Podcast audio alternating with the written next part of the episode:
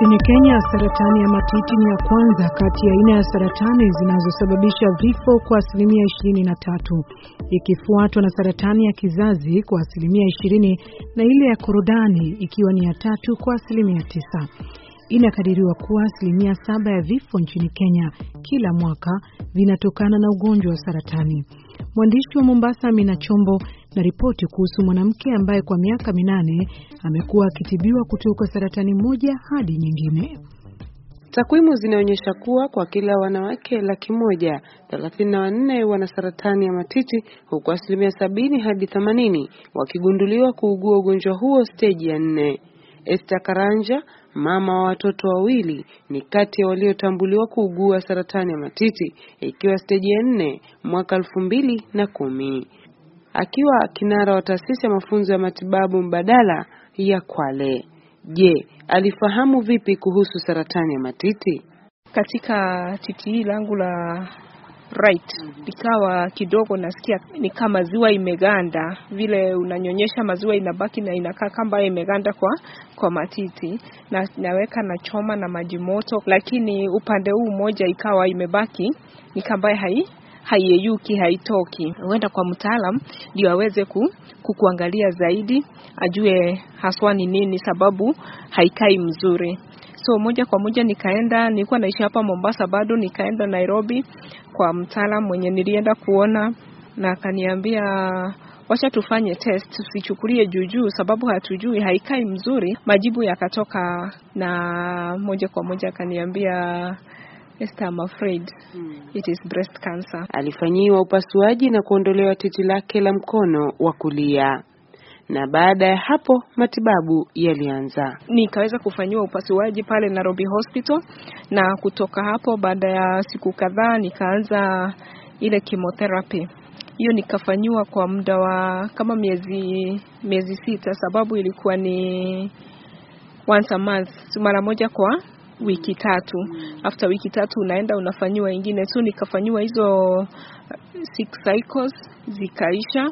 Badala ya hapo bado daktari akasema ndio tumefanya hii, lakini tunataka mahali penye ilianzia hapo kwa breast tufanye radiation, ndio tuhakikishe hakuna virusi zimebaki na wala haitarikaa kutoka hapo.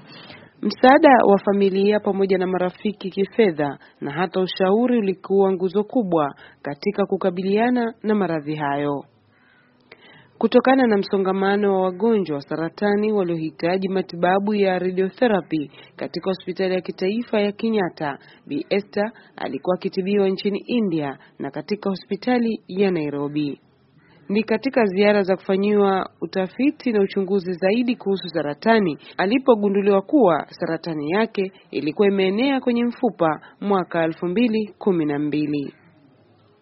Na kufikia mwaka elfu mbili kumi na tano ilipatikana imeenea kwa mgongo kwenye sehemu ya shingo, na sasa tena ikawa ni matibabu tena. Kufanyiwa hiyo radiotherapy kidogo pia nayo hiyo ikawa na uzito wake, sababu sasa imeguza mahali very sensitive. Nikawa kidogo shingo ilikuwa inauma, nikawa na neck brace, lakini hivyo hivyo nikaichukulia positive, nikasema ah, kule nimetoka hata ndio bali na nimekuja miaka hii yote, wacha niendelee na na kung'ang'ana na pia hiyo kupata hiyo support, nikaendelea hivyo hivyo na hiyo matibabu na kila kitu. Kwa wakati mmoja daktari akaona kama itakuwa vizuri nikifanyiwa upasuaji ya kurekebisha hapo, kisha wakarudi wakasema hapana, wacha tu tuiache hivyo, itakuwa sawa. Saratani ukiwa ugonjwa unaohusishwa na mtindo wa maisha na wengine hupata kutoka kwa familia. Esther anieleza kuwa mjomba wake na dada yake mamake waliugua saratani.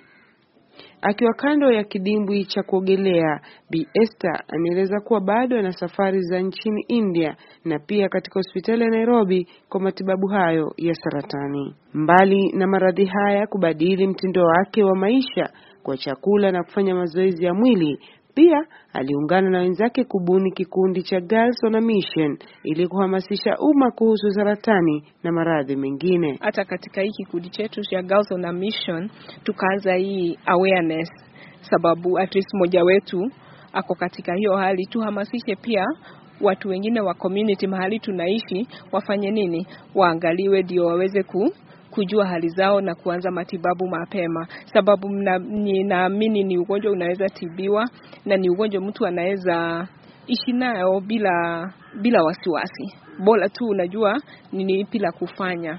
Wataalamu wanahimiza watu kujitokeza kufanyia uchunguzi, kwani ikitambuliwa mapema inapunguza kuenea na pia madhara ya kukatwa matiti hupungua.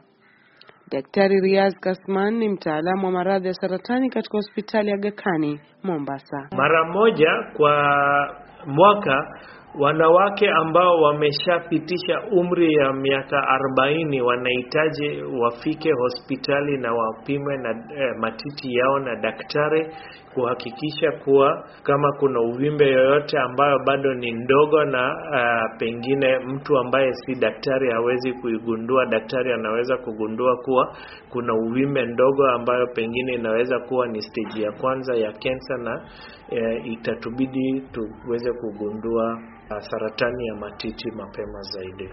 Katika kupunguza gharama za matibabu, serikali kupitia bima afya inasimamia upasuaji wa maradhi ya saratani, matibabu ya chemotherapy na radiotherapy. Hata hivyo, waathirika wa maradhi haya ya saratani wameeleza VOA kwamba huduma hizo zinazotolewa na serikali bado hazitoshi, kwani dawa za kutibu saratani ni ghali mno. Amina Chombo, VOA, Mombasa.